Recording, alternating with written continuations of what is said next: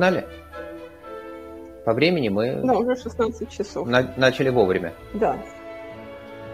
Да. Добрый день, дорогие друзья. Сегодня с вами снова Эра ТВ. И сегодня тренер Александр Луконин отвечает на вопросы своих подопечных, а помогая ему зачитывать вопросы и обеспечивать техническую часть я, Ольга Клиновская. Поэтому следующий час мы проведем вместе с вами. И снова напоминаю, что автор лучшего вопроса мы вручим приз. Это будет бандана Эра, Эра бандана. Она может быть либо беленькая, либо оранжевенькая, пожалуйста. И что это значит? Это значит, что за 10 минут до конца нашей встречи, а именно в 15.50, в 16.50, простите, я прерву Александра на том вопросе, где он в тот момент будет находиться, и скажу, что нужно объявить лучший вопрос и его автора. Александр уже выбрал лучший вопрос, его автора.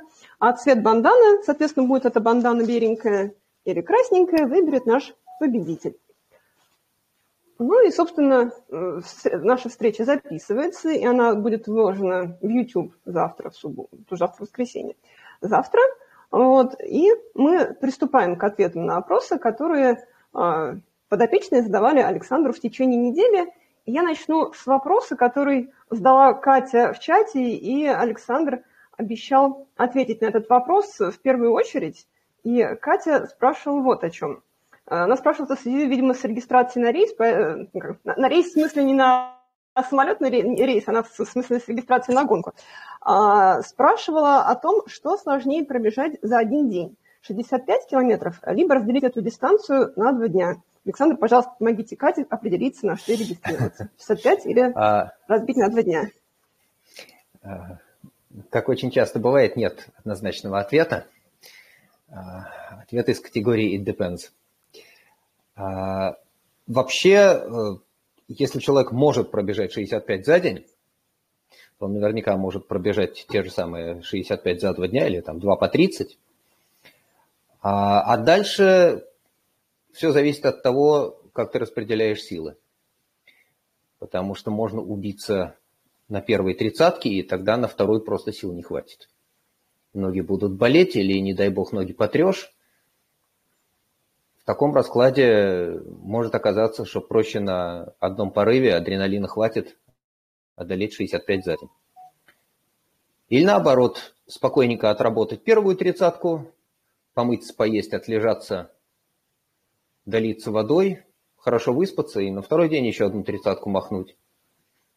Собственно, вот такие блоки 30 плюс 30, ну так, примерно 30 плюс 30, а, хорошо используются в рамках подготовки к сверхдлинным, для того, чтобы не убиваться, не калечиться 50-60 километровыми тренировками, вполне целесообразно делать так вот совмещение типа 30 плюс 30, двухдневный блок, он нормально укладывается в какие-нибудь выходные, и тренировочное воздействие ничуть не хуже, но он при этом гораздо более щадящий режим.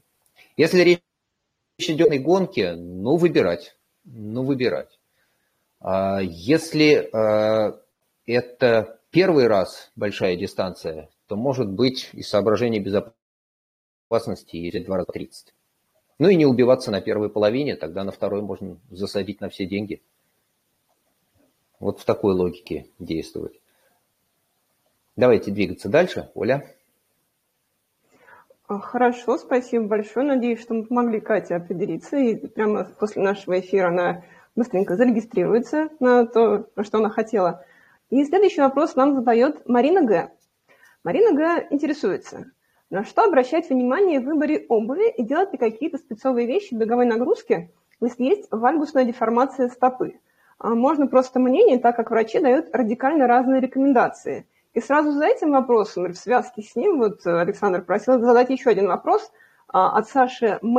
Карбон, когда и для чего можно покупать, вредно или нет? Ну, про карбон я от себя скажу, что я э, яр- ярый сторонник карбона, и он мне снял 10 минут на марафоне, вот, но знаю, что Александр не ест карбон, никому не советует, но сейчас мы послушаем. Давайте сначала начнем с Марины, которая спрашивает про а, обувь вообще, особенно при вальгусной деформации стопы. Пожалуйста, Александр. Смотрите, а, с выбором обуви А, хорошей информации меньше, чем в методике тренировок. Сплошное шаманство и алхимия.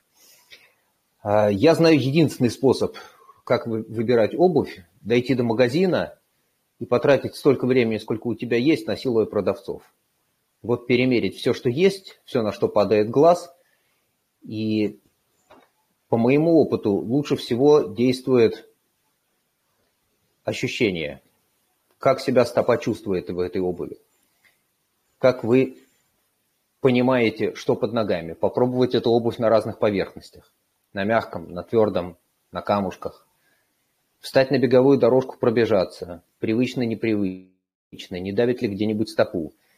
Не стискивает ли переднюю часть стопы, вот самое широкое место, где плюсно-фаланговые сочленения обычно, самое широкое место в стопе. Нет ли давления там? Нет ли давления в супинаторе, в той части стельки, которая приподнимается, поддерживая продольный свод стопы? В конце концов, удобство, комфорт обуви – это главное, что от нее требуется, потому что все остальное вторично. Если вам в обуви некомфортно, вы в ней далеко не убежите особенно если речь идет о длинных дистанциях, очень рискованно бежать в обуви, которая неудобна. 100-200 метров можно потерпеть спринт, пятерка еще туда-сюда, а на десятке плохо подобранная обувь, обувь, которая вам не подходит, может очень дорого стоить. В плохом случае может стоить травма. Ну, на совсем длинных дистанциях, на полумарафоне, марафоне, неудачно подобранная обувь может закончиться сходом, можно потерять терять те ногти, которые не сошли раньше в тренировочном процессе, еще там чего-то. А с течением времени почти у каждого появляются какие-то свои представления о том, чего он хочет от обуви. Вот какое ощущение должно быть на шнуровке, которая хватает подъем, у кого подъем высокий, у кого низкий, насколько сильно надо стискивать шнуровку, насколько сильно сжимает колодка плюсно-фаланговые сочленения.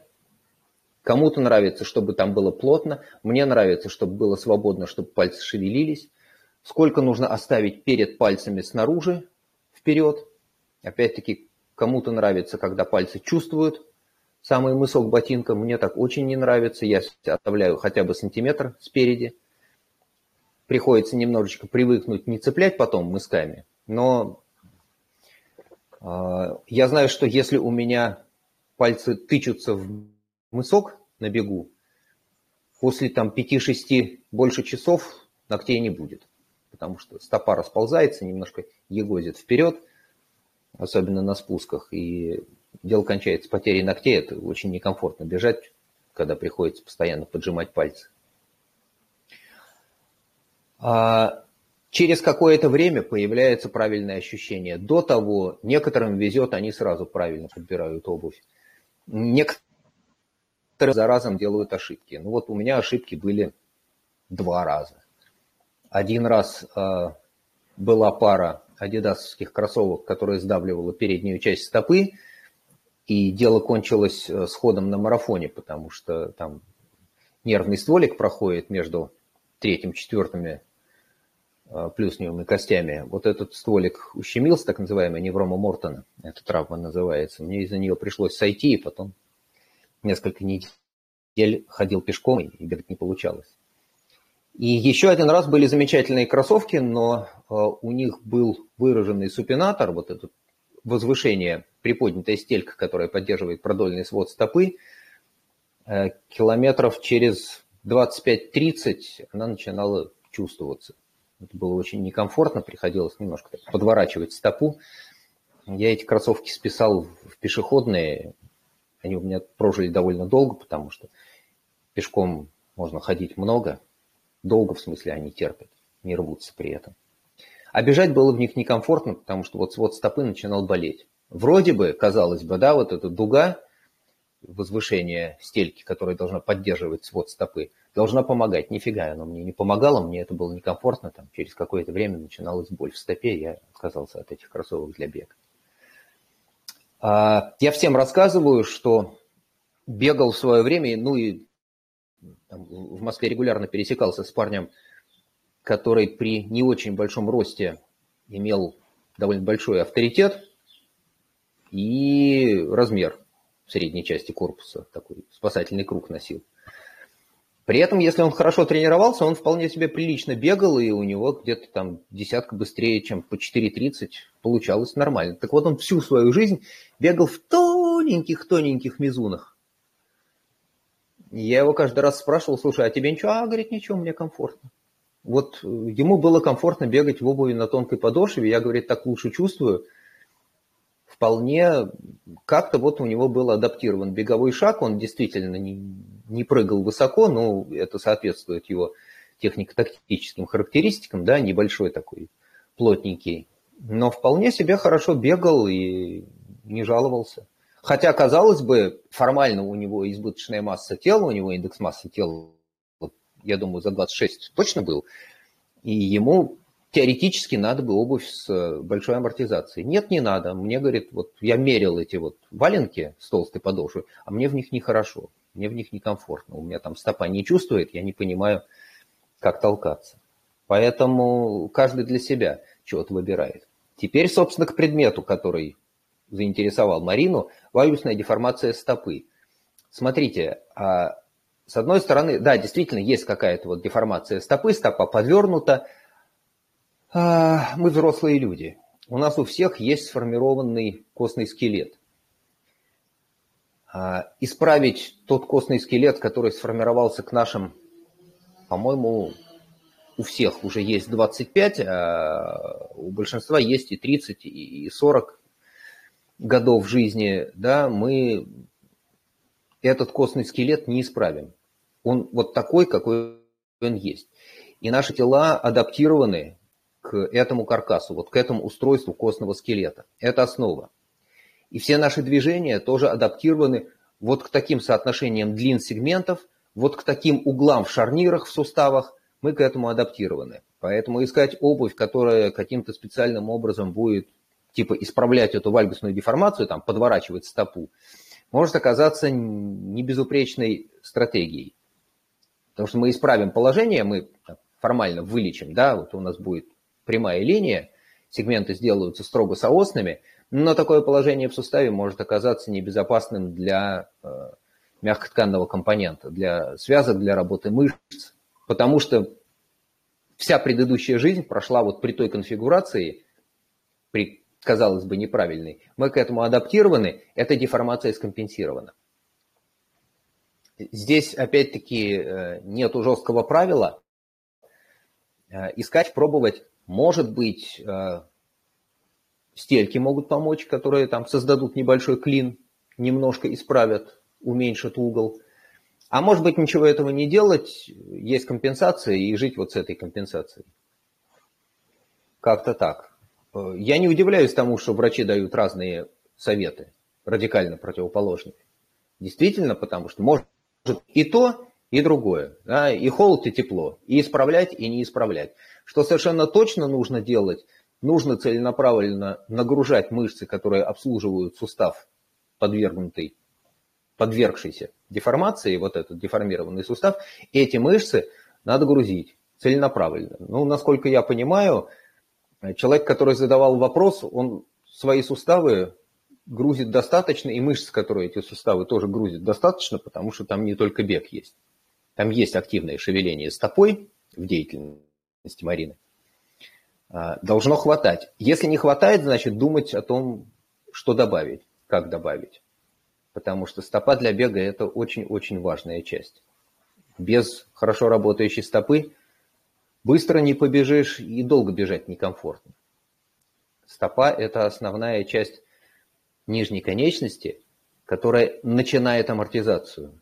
И это очень важный этап. Потому что именно за счет амортизации стопой, работы голеностопа, плюсно-предплюсного и плюсно-фаланговых суставов, мы уменьшаем пиковые нагрузки при амортизации. Теперь двигаемся сразу к следующему вопросу, который логично вытекает из предыдущего. А когда и для чего покупать карбон? Смотрите, а, действительно, когда а, появились в коммерческом обороте стельки, э, обувь с карбоновой пластиной в подошве, результаты пошли вверх. Это известно. А, внимание, вопрос. Насколько изменился темп на марафоне с появлением обуви с э, карбоновой вставкой?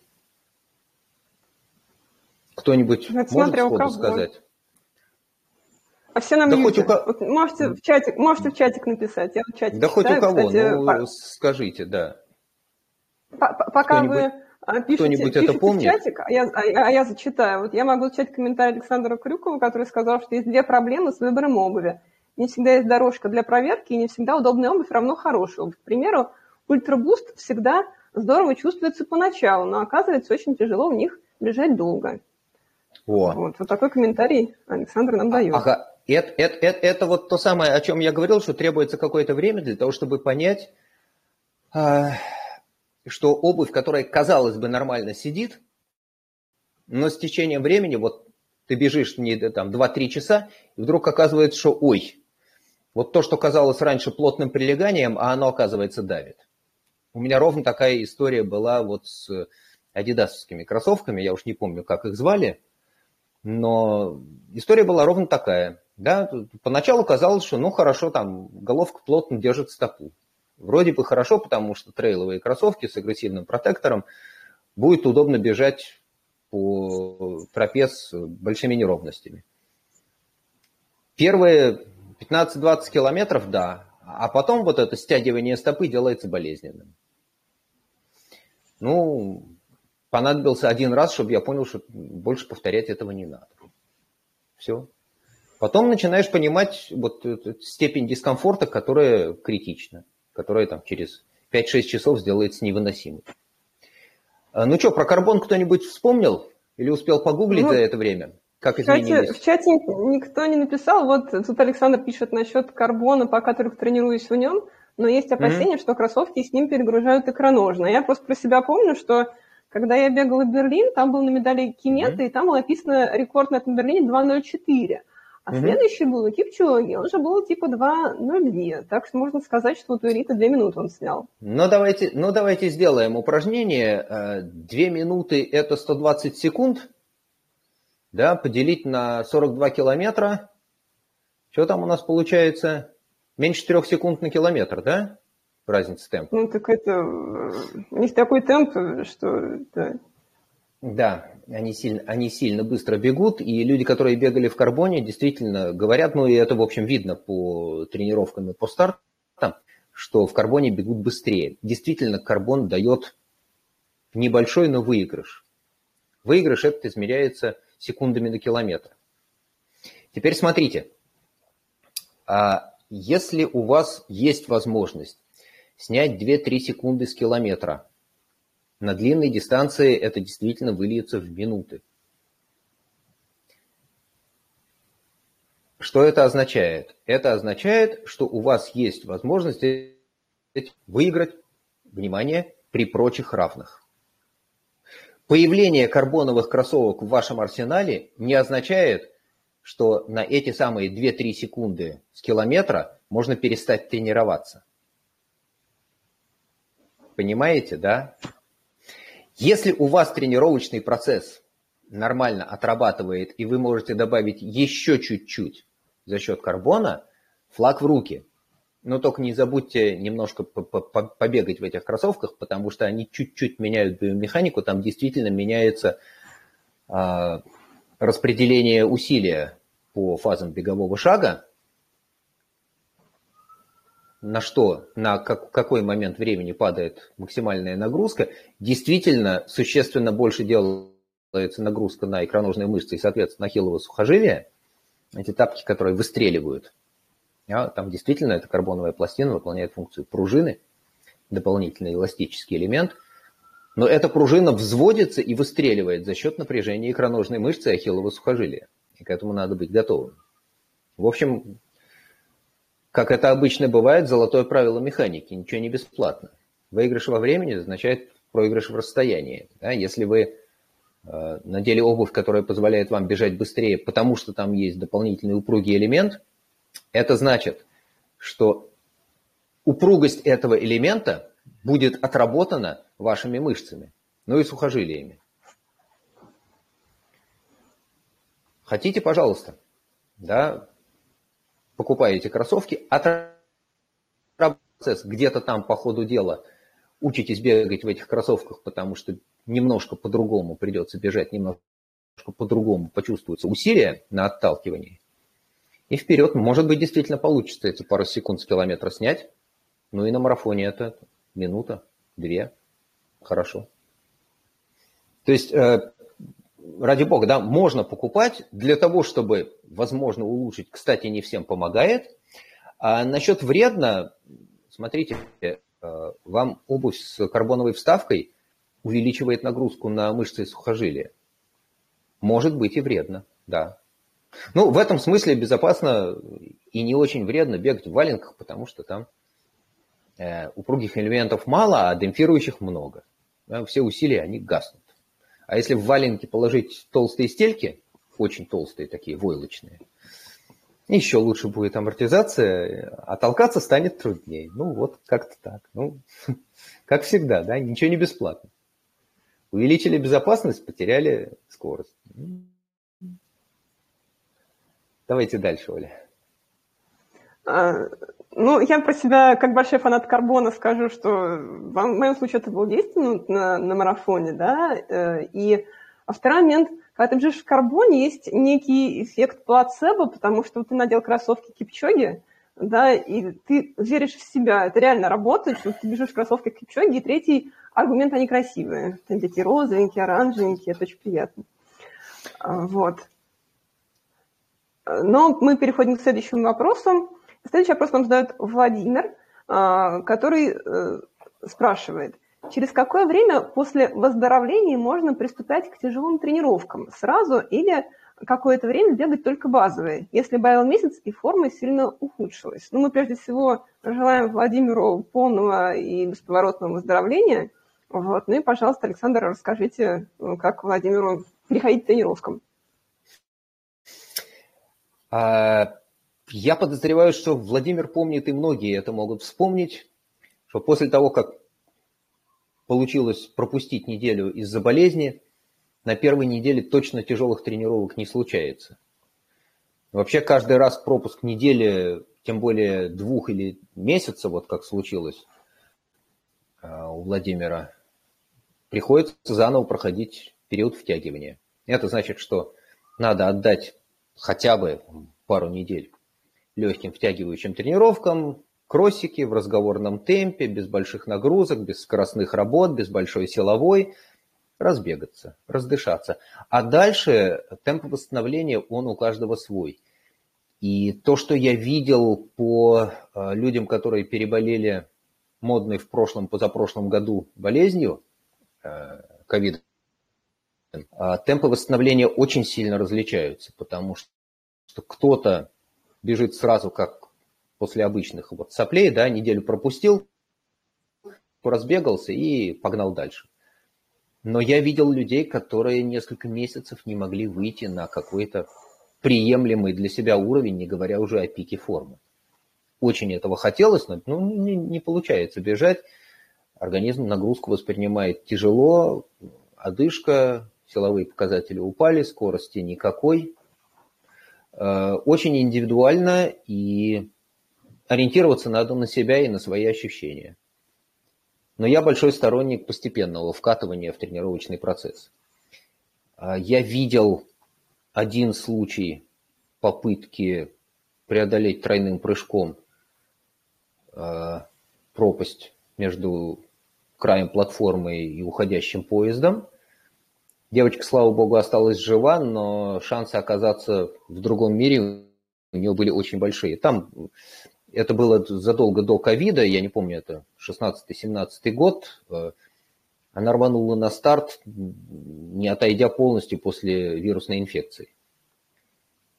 А на гонке сошла ввиду крайнего утомления – и на следующий уже день оказалась в отделении реанимации с тяжелейшим миокардитом, провела больше 10 дней на искусственной вентиляции легких, потому что там была тяжелейшая сердечная и дыхательная недостаточность. В общем, история, которая беговое сообщество очень сильно напугала. И я и до того-то говорил, что, ребят, аккуратнее да, с тренировками после болезни. А после этого просто стал осторожничать, и правило, что первая неделя после болезни очень спокойная, вроде как стараюсь соблюдать, если я этого вдруг не делаю, одерните меня. Ну а так, индивидуально смотреть. Если получается, беги. Если ты чувствуешь, что не лезет, не тянет, ну и не надо, дайте организму время восстановиться. И скорость восстановления, и степень нарушения функций, она у каждого своя. Поэтому здесь средняя по больнице не всегда работает. То есть она есть, ее можно посчитать, эту среднюю по больнице, но разброс большой. Поэтому конкретные даты не берусь называть. Обычно хватает нескольких недель для того, чтобы снова втянуться в тренировочный процесс. А как это будет у конкретного человека, я не знаю. Оля? Ну, я добавлю э, ответ на этот вопрос. Э, истории буквально приключившейся вчера. Вчера Илья Слепов, э, владелец Ранлаба и очень известный в триатлонных кругах, он в прошлом году выиграл чемпионат мира по триатлону, я не помню, полный Ironman или половинку – а, вот сейчас он приехал на э, чемпионат мира, который будет сегодня или завтра стартовать.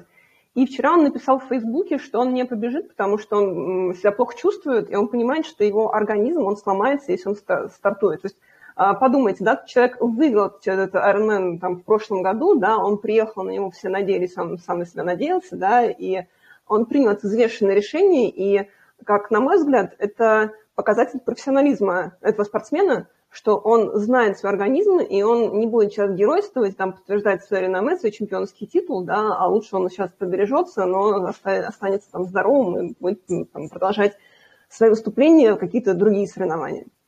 Вот, поэтому, опять же, добавлю от себя лично, да, что чем дальше я бегала, тем э, я лучше чувствовала свой организм, потом даже отказался от пульсометра, ну, просто ты понимаешь, что вот не бежится, лучше не бежать да, и э, это уже как на уровне интуиции, чувствования себя происходит, но у всех по-разному. Хорошо, мы переходим к следующим вопросам. И этот вопрос нам задает Саша М. И Саша М. интересуется. Как здоровье? Как часто делать бегуну и какие исследования имеет смысл делать? Какие анализы ЭКГ, УЗИ и т.д.? Пожалуйста, Александр, вы как доктор, пожалуйста, распишите ага. подробный рецепт Саши М. Ну, тут все просто. А, есть формальные требования к медицинскому обследованию. Хотя бы раз в год его надо пройти.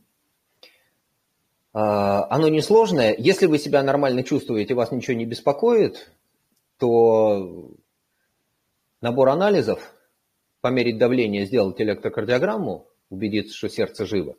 И, в общем-то, все. Потому что никакие дополнительные исследования, как правило, никакой дополнительной ценной информации не дадут. А наковырять чего-нибудь можно, особенно если палец поглубже засунуть, то наковырять можно. А что вы с этой информацией дополнительной будете делать? Ну, пойдешь на ультразвуковое исследование сердца. Тебе в заключении напишут, что у тебя пролапс митрального клапана и дополнительная хорда передней створки митрального клапана, которая, скорее всего, вызывает пролапс, при этом там есть небольшая регургитация – и что ты с этим будешь делать? Оперировать никто это не будет, эту хорду иссекать. Да? Э, протезировать клапан, потому что там э, на высокочувствительном приборе можно поймать обратный ток крови, ну, при достаточном навыке обратный ток крови через клапан сердца можно поймать у значительной части людей. Это совершенно здоровое явление, да.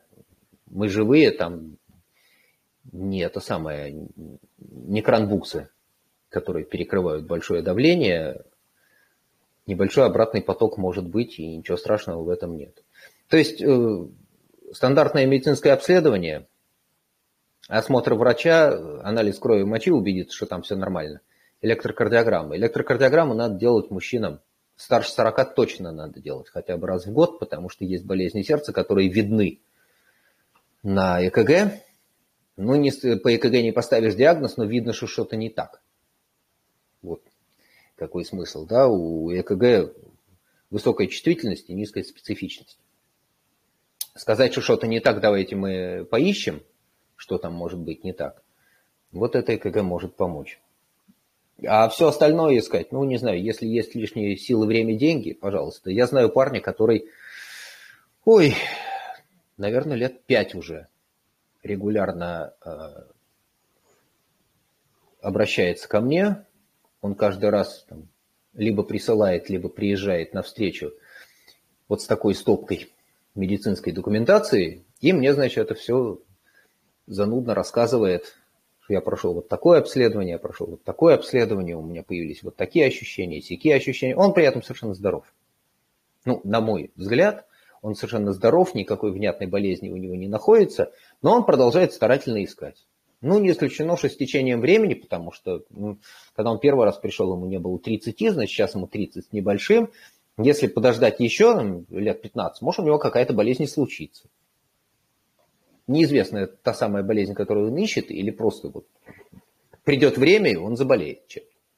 Так тоже иногда бывает. Ну, это есть такая шутка, да, что если у вас паранойя, это не значит, что за вами не следят. Так тоже может быть.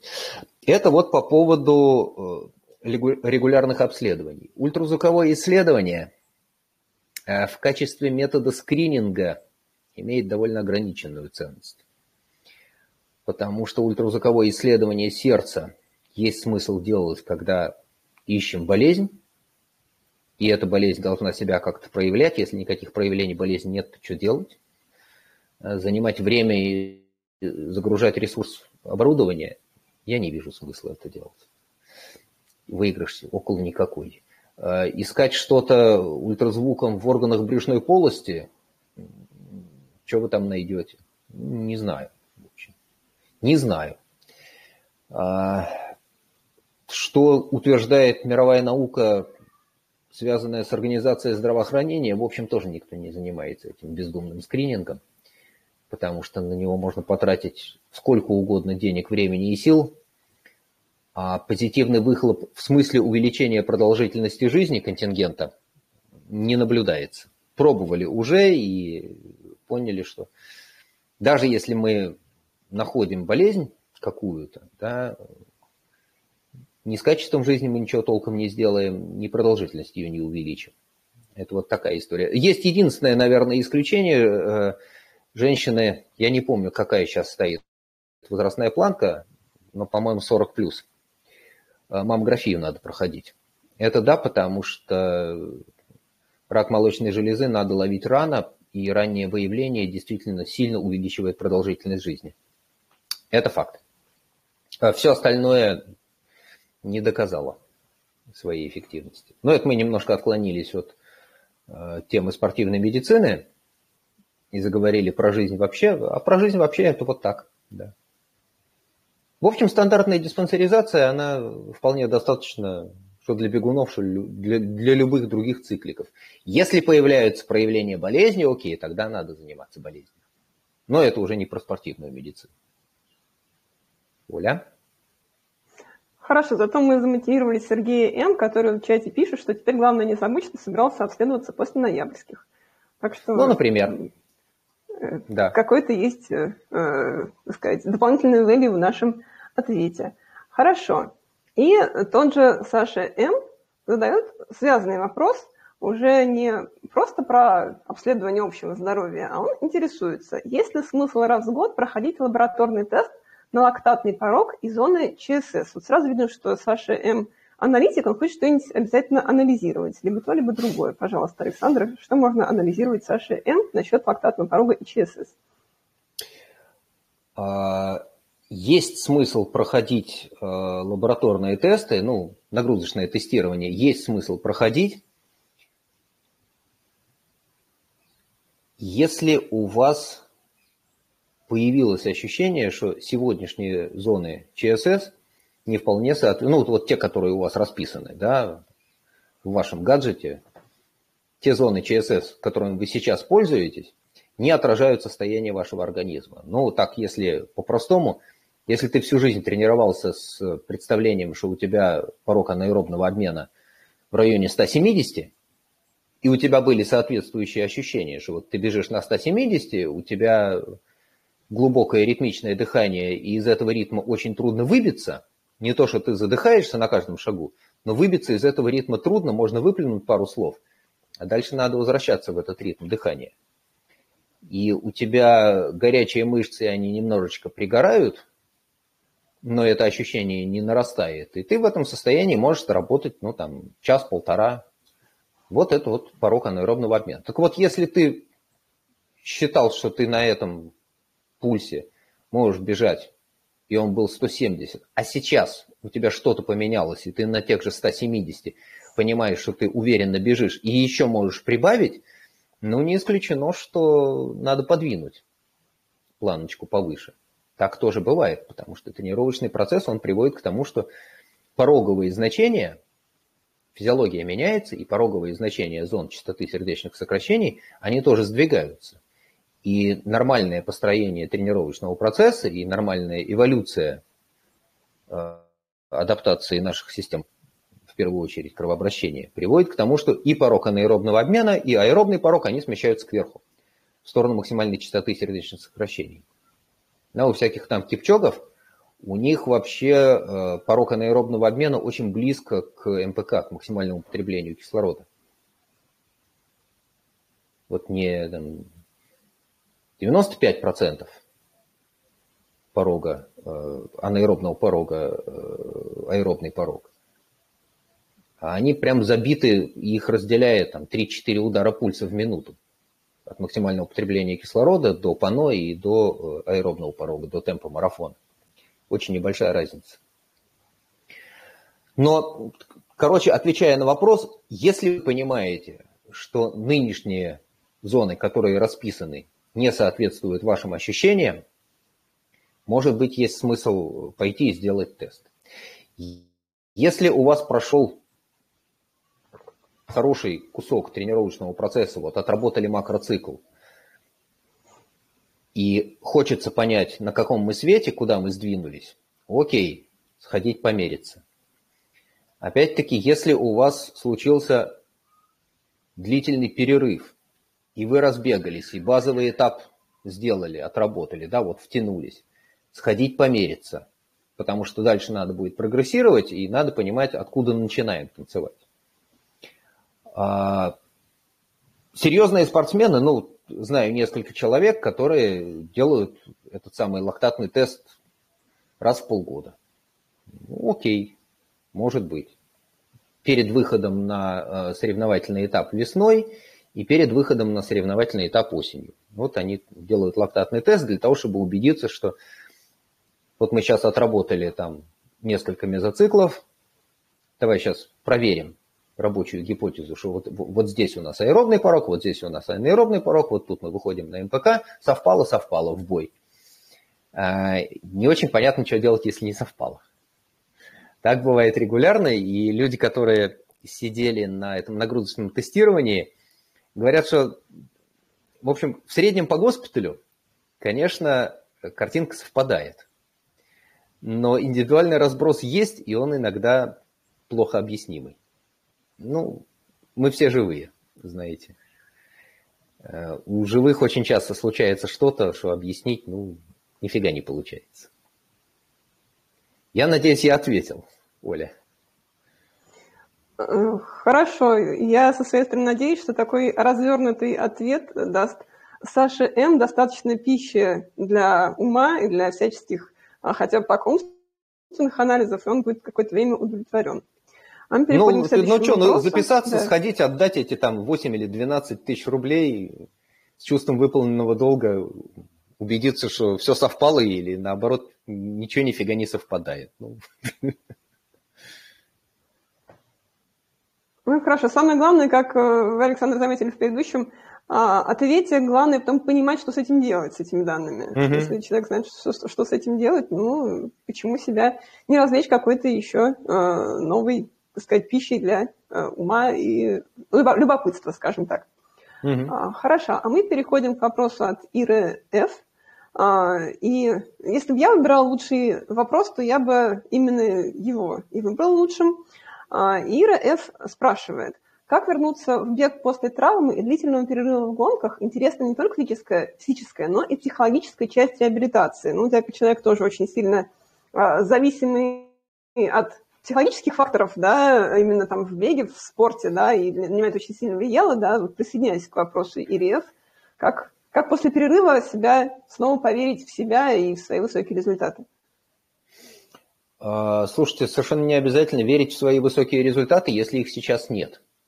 Ну вот нету их. Что, если случился длительный пропуск, там 4, 6, 8 и 10 недель бывает, и больше бывает, люди пропускают по самым разным причинам. Ну окей, хорошо.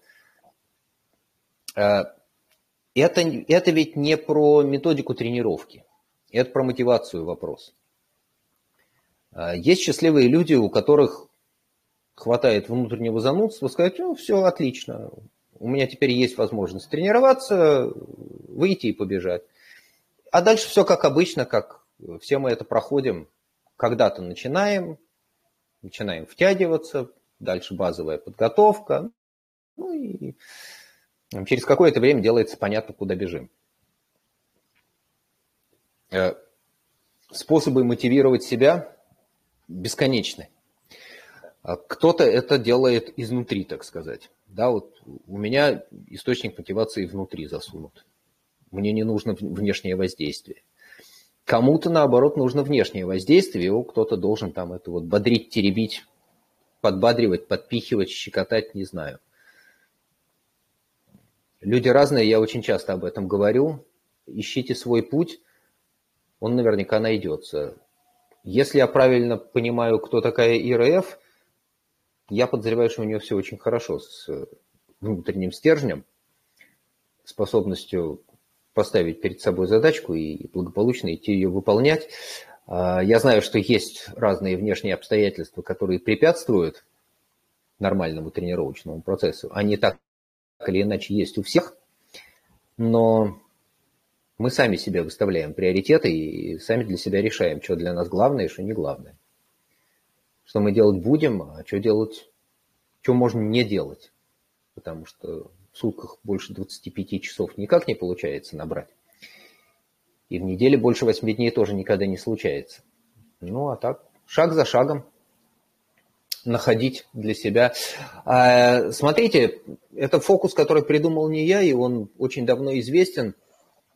Иногда этим пользуются, если строго документировать свое время будет найдено огромное количество резервного времени, которое уходит на всякую фигню. Ну, на разнообразную всякую фигню. Да, на это, тыкание пальцем в телефон с просмотром двух десятков телеграм-каналов, причем по кругу. Потому что покуда просмотрел все, да, а, а там уже опять накидали. И поехали дальше соцсети с бессодержательной перепиской, ну и все остальное. Ну, если вы находите на это время, значит, у вас этого времени нет для тренировок. Или наоборот. Если вы говорите, что вот мне надо там сделать это, это, это и это, да? Есть физиологические какие-то потребности. Надо есть, пить, спать. Есть э, безусловные социально необходимые вещи, которые надо делать. Мы почти все работаем, и эта работа тоже занимает время. У нас есть близкие, семьи, формальные, неформальные какие-то связи, и этому тоже надо отдавать время. Надо проводить время со своими близкими, качественное время. Да? Но качественное время – это не, не, не сидя поп к попе, каждый в своем телефоне в общении. Это действительно важно, это ценно, и это добавляет в нашу жизнь радости и пользы. Но и есть тренировки. Вот. Посмотрите, на что уходит время. Где можно избавиться от потери времени. Оно так и получится. Что касается мотивации, у каждого своя. Да? Если вам нужна какая-то внешняя подпитка, ну ищите ее. Некоторым помогает. Я знаю, что есть люди, которым абсолютно необходим внешний источник. Да, их кто-то должен одобрять, потом подпихивать, некоторых пинать. Тоже нормально. Люди все разные, и способы управления тоже для каждого разные. Да, кого-то пинать нельзя. Кто-то только изнутри себя может. Вот. Я искренне желаю Ире найти в себе силы, а в какой-то степени, может быть, э, это не столько вопрос мотивации, сколько уверенности в себе, преодоление страха. Ну, страхи тоже преодолимы. Вон Оля много раз рассказывала и, и постоянно возвращается к этой теме, как она первый раз оказалась в горах. И какие матерные слова узнали французские бабушки и дедушки, которые гуляли по этой тропе э, с палочками, внуками. И как они обходили Олю, которая вцепилась в э, скобы, набитые в скалу, и оторваться от них не желала. Ну, а потом это, наловчилась скакать по горам, фиг догонишь. Все хорошо. Оля. Ну да, много у нас в голове, а касательно психологической части реабилитации очень э, помогает, когда у тебя есть тренер, да, в свое время, когда я тренировалась с Александрой, я всем рассказывала, что я по цене одного тренера имею и тренера, и психотерапевта. Вот. Потому что, мне кажется, Александр гораздо больше времени, так сказать, э, был моим психотерапевтом, чем писал мне планы. Вот. Ну, каждому тренер дает свое, да, кого пощекотать, кого там подопнуть. Mm. Хорошо. Uh, у нас э, осталось 4 минуты до вопроса призера. Вот я не знаю, успеем ли мы ответить на вопрос Кати. Uh, Катя интересуется. Я раз в год делаю полное обследование uh, организма всех органов и анализы. И в очередной раз мне говорят, что я абсолютно здорова, только гемоглобин низкий, 93. И так всю жизнь. Я пью периодически железо, мальтофер капли по 20 в день, картина меняется ненадолго. Это особенность организма или проблемы? Александр, как доктор, что вы скажете Кате? Ну, 93 э, это мало. И это однозначно проблема. Никаких таких особенностей, особенностей организма не бывает. Ну, на самом деле бывает, но очень редко. А, низкий гемоглобин – это, скорее всего, следствие железодефицитной анемии. Ну, больше 80% вероятность, что низкий гемоглобин – следствие дефицита железа. А, дефицит железа может быть связан с тремя основными причинами – либо, что чаще всего бывает, и что, как правило, обнаруживается у женщин, это а, повышенная потеря крови, либо, что бывает существенно реже, с дефицитом поступления организма, э, поступления железа в организм, а, и от этого страдают э, те, кто не едят мясо, потому что они себя лишают источника железа. Растительное железо, из растительных источников железо, к сожалению, усваивается очень плохо. И, наконец, третье, что бывает реже всего, что железо поступает достаточно, но оно плохо всасывается. Такая тоже бывает анемия сидорохристическая, когда организм не в состоянии усвоить железо, поступает с пищей. Редкий случай, его как раз ловят. А, типичная история, что у женщины выявляется низкий гемоглобин, с этим формально чего-то там пытаются найти источник потерь, большого источника не находят, на мелкие плюют и говорят, ладно, слушай, ты, ты, ты, ты всю жизнь свою прожила, живи так дальше. На мой взгляд, это не оптимальная стратегия, потому что гемоглобин 93 сильно ограничивает производительность. А Мальтофер 20 капель в день, я не помню дозировку, но я подозреваю, что это доза близкая к э, трем молекулам на ведро. Э, я не уверен, что препараты железа надо считать каплями. Препараты железа надо считать миллиграммами в сутки. И железо в сутки должно поступать, ну уж никак не меньше 120 миллиграммов ионизированного железа. Пересчитать на ионизированное железо – хотя бы 120 миллиграммов ионизированного железа, если я правильно помню. Короче, э, эта железодефицитная анемия, с которой женщины сталкиваются, это то, от чего обычные доктора открещиваются и отбрехиваются, потому что у них и без того хлопот хватает. Но по-хорошему этим надо заниматься. Заниматься этим должен профессионал, ну, то есть доктор. Да? Ищите доктора – который за это возьмется и будет тащить. Поискать причину. А какой, какой специализации постараться. доктор должен называться? Терапевт, я не знаю, кто он. Скорее всего, терапевт, потому что это не гематологическая ситуация. Ну, гематология, это, которая, отрасль медицины, которая занимается болезнями крови. А железодефицитная анемия – это, как правило, не болезнь крови. Это какая-то еще болезнь, которая сопровождается дефицитом железа. Опять-таки, как мы уже говорили, как правило, железодефицитная анемия – это следствие значительных потерь железа, которые недостаточно восполняются с железом, поступающим в пищу. Э, ищите доктора, который за это возьмется и будет возиться, обследовать, копаться. Вот. Ну что, 10 минут задаем призовой вопрос? Да, пожалуйста, Александр, скажите, какой вопрос получит наша Эрбандана, автор этого вопроса? А, вопрос номер 14 его Марина задала. Она спросила, бег и другие нагрузки, как строить план, когда занимаешься двумя или тремя дисциплинами? Например, на примере триатлона или варианта, когда есть еще один кардиовид и один силовой. А, вопрос очень хороший, в том числе потому, что у меня прям вот на готове простой и ясный ответ на этот вопрос. Не знаю. Смотрите. А, теперь буду объяснять. Смотрите. А, с триатлоном, в общем, все просто.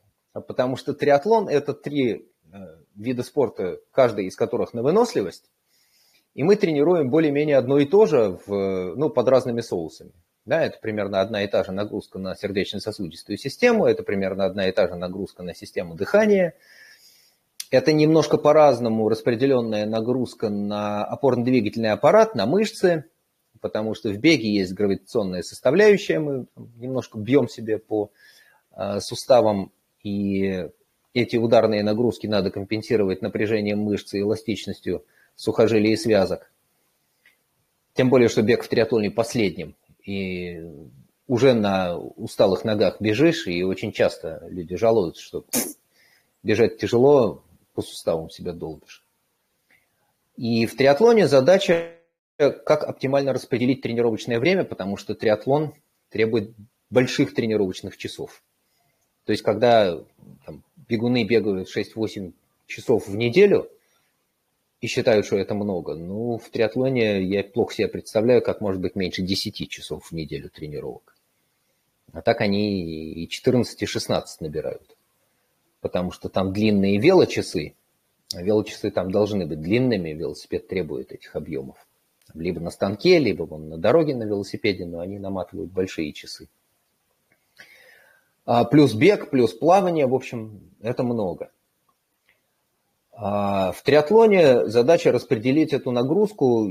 Я, честно говоря, никогда не занимался тренировками э, триатлетов, и я не знаю, как они это распределяют. Так, на вскидку я бы сказал, что время распределяется пропорционально времени на дистанции. Да, вот у тебя больше всего времени уходит на велоэтап, но значит больше всего времени и в тренировках уйдет тоже на велосипед.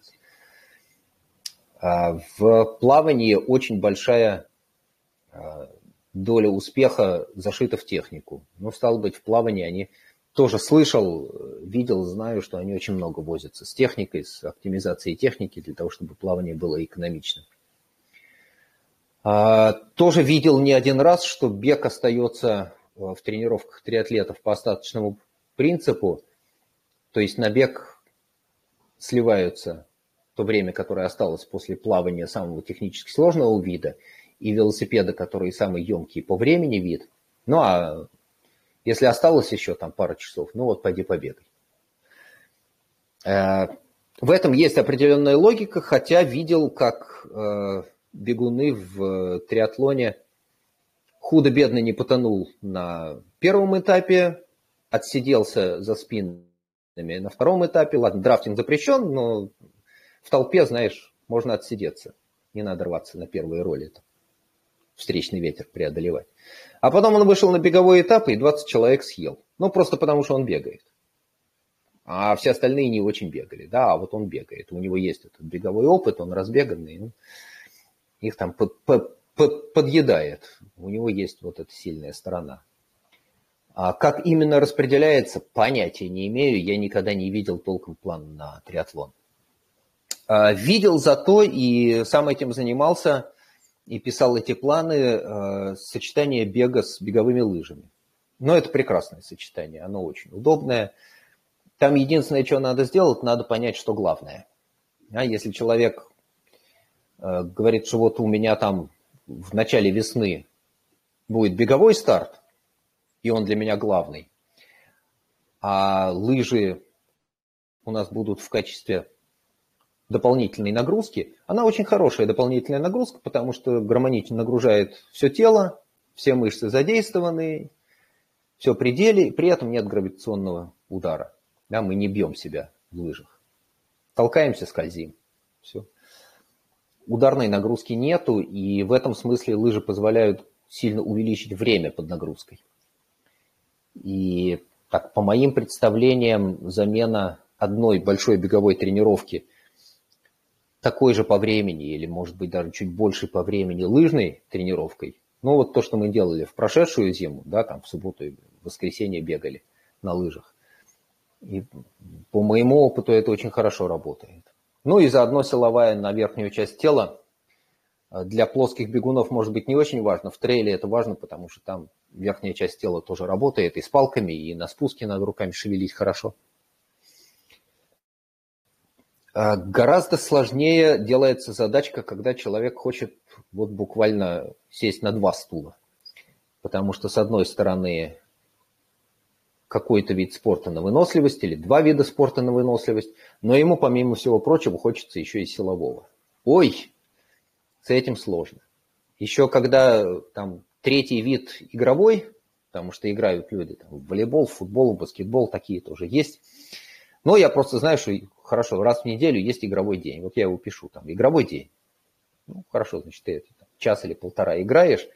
Единственная просьба при этом не покалечиться, потому что игровые виды спорта, у них это иногда, к сожалению, случается. Человек отыграл, на следующее утро проснулся и понял, что что-то лодыжка увеличилась в объеме в полтора раза, а когда вчера сгоряча подвернул, так и не заметил. На бегу это, как правило, ловится, а в играх далеко не всегда там азарт, адреналина больше. Вот. А если это вот чисто силовой, ну, э, я таких троих могу упомнить, у которых были э, серьезные силовые. Здесь, к сожалению, часто приходится просто выбирать, что ты хочешь. Потому что серьезные силовые тренировки э, убивают выносливость в буквальном смысле слова. То есть Конечно, если приходит девочка, у которой ручки, как вот тетя Макаронинки, знаете, одинаковой толщины на всем протяжении и мышечного рельефа нету, даже если смотреть в косом свете, ну, не видны там мышцы, то да, действительно, ей силовые тренировки первое время помогают, она немножко обрастет мясом, у нее появится сила для того, чтобы выполнять технические элементы, необходимые в беге. Это полезно. Но при этом понятно, что мы рассматриваем ситуацию, когда приоритет забега. А вот когда это молодые парни, которые говорят, окей, вот я там сбегал десятку из 50 минут, и мне это все очень нравится, но я хочу, чтобы у меня от нынешних там 33 бицепс был 44. Ой! Потому что наращивание мышечной массы, а речь идет именно об этом, а, оно выносливость убивает. Это совсем другие тренировки, мы развиваем совсем другие качества. Э, как правило, при этом сильно увеличивается мышечная масса верхней половины тела, а эту мышечную массу потом на бегу придется, во-первых, нести, вот просто нести, да, эти несколько килограммов, которые нарастут. А во-вторых, даже когда ты ее просто несешь на бегу, ее все равно надо кормить. В смысле, она будет забирать на себя кровоток. И если у вас появилось там 2 килограмма очень красивых мышц с великолепным рельефом на верхней половине тела, то эти килограммы мышц, они требуют кровонаполнения, в том числе, когда ты бежишь. И они эту кровь будут на себя тащить. Ты никуда не денешься. А это значит, что та кровь, которую большие мышцы наверху утащат на себя, они не достанутся ногам. Чем бежать-то?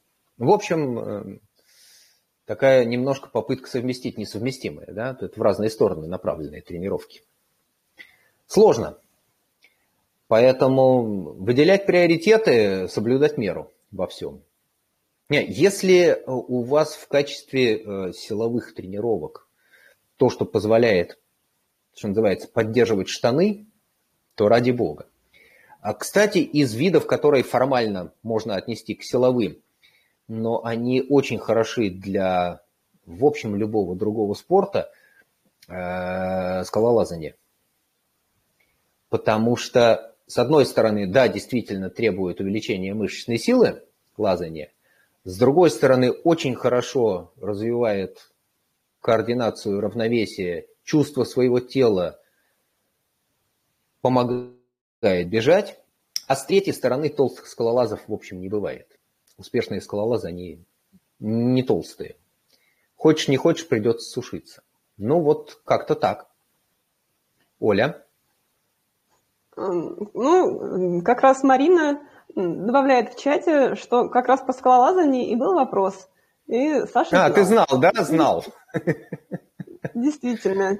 Александр хорошо знает э, всех своих а, подопечных, даже если не подписывают фамилии. И неудивительно, что на сладкое он и сказал про скалолазание, чтобы порадовать а, нашу Марину, не только одной из бандан, либо красненькой, либо беленькой, вот так вот беленькая, вот, но также и упоминанием скалолазания. Так, а, прошел наш час вопросов-ответов, и я призываю э, всех писать следующие вопросы, а, потому что, как мы заявляли в начале наших, нашего цикла таких онлайн-встреч тренером, встречи будут проходить до тех пор, пока э, у нас есть неотвеченные вопросы. Вот сегодня мы ответили на 9 вопросов. Есть э, в нашем листе ожиданий еще 9 на следующую встречу. Если вы хотите, чтобы встречи были дальше и дальше, то, пожалуйста, задавайте дальше и дальше. И большое спасибо всем, кто был сегодня с нами. Огромное спасибо Александру за очень развернутые, глубокие и научно обоснованные ответы. Ну и завтра будет выложена запись, и ждем вас в следующую субботу. Время мы напишем в чате дополнительно. Всем, всем доброго, всем пока. Всем спасибо. Пока.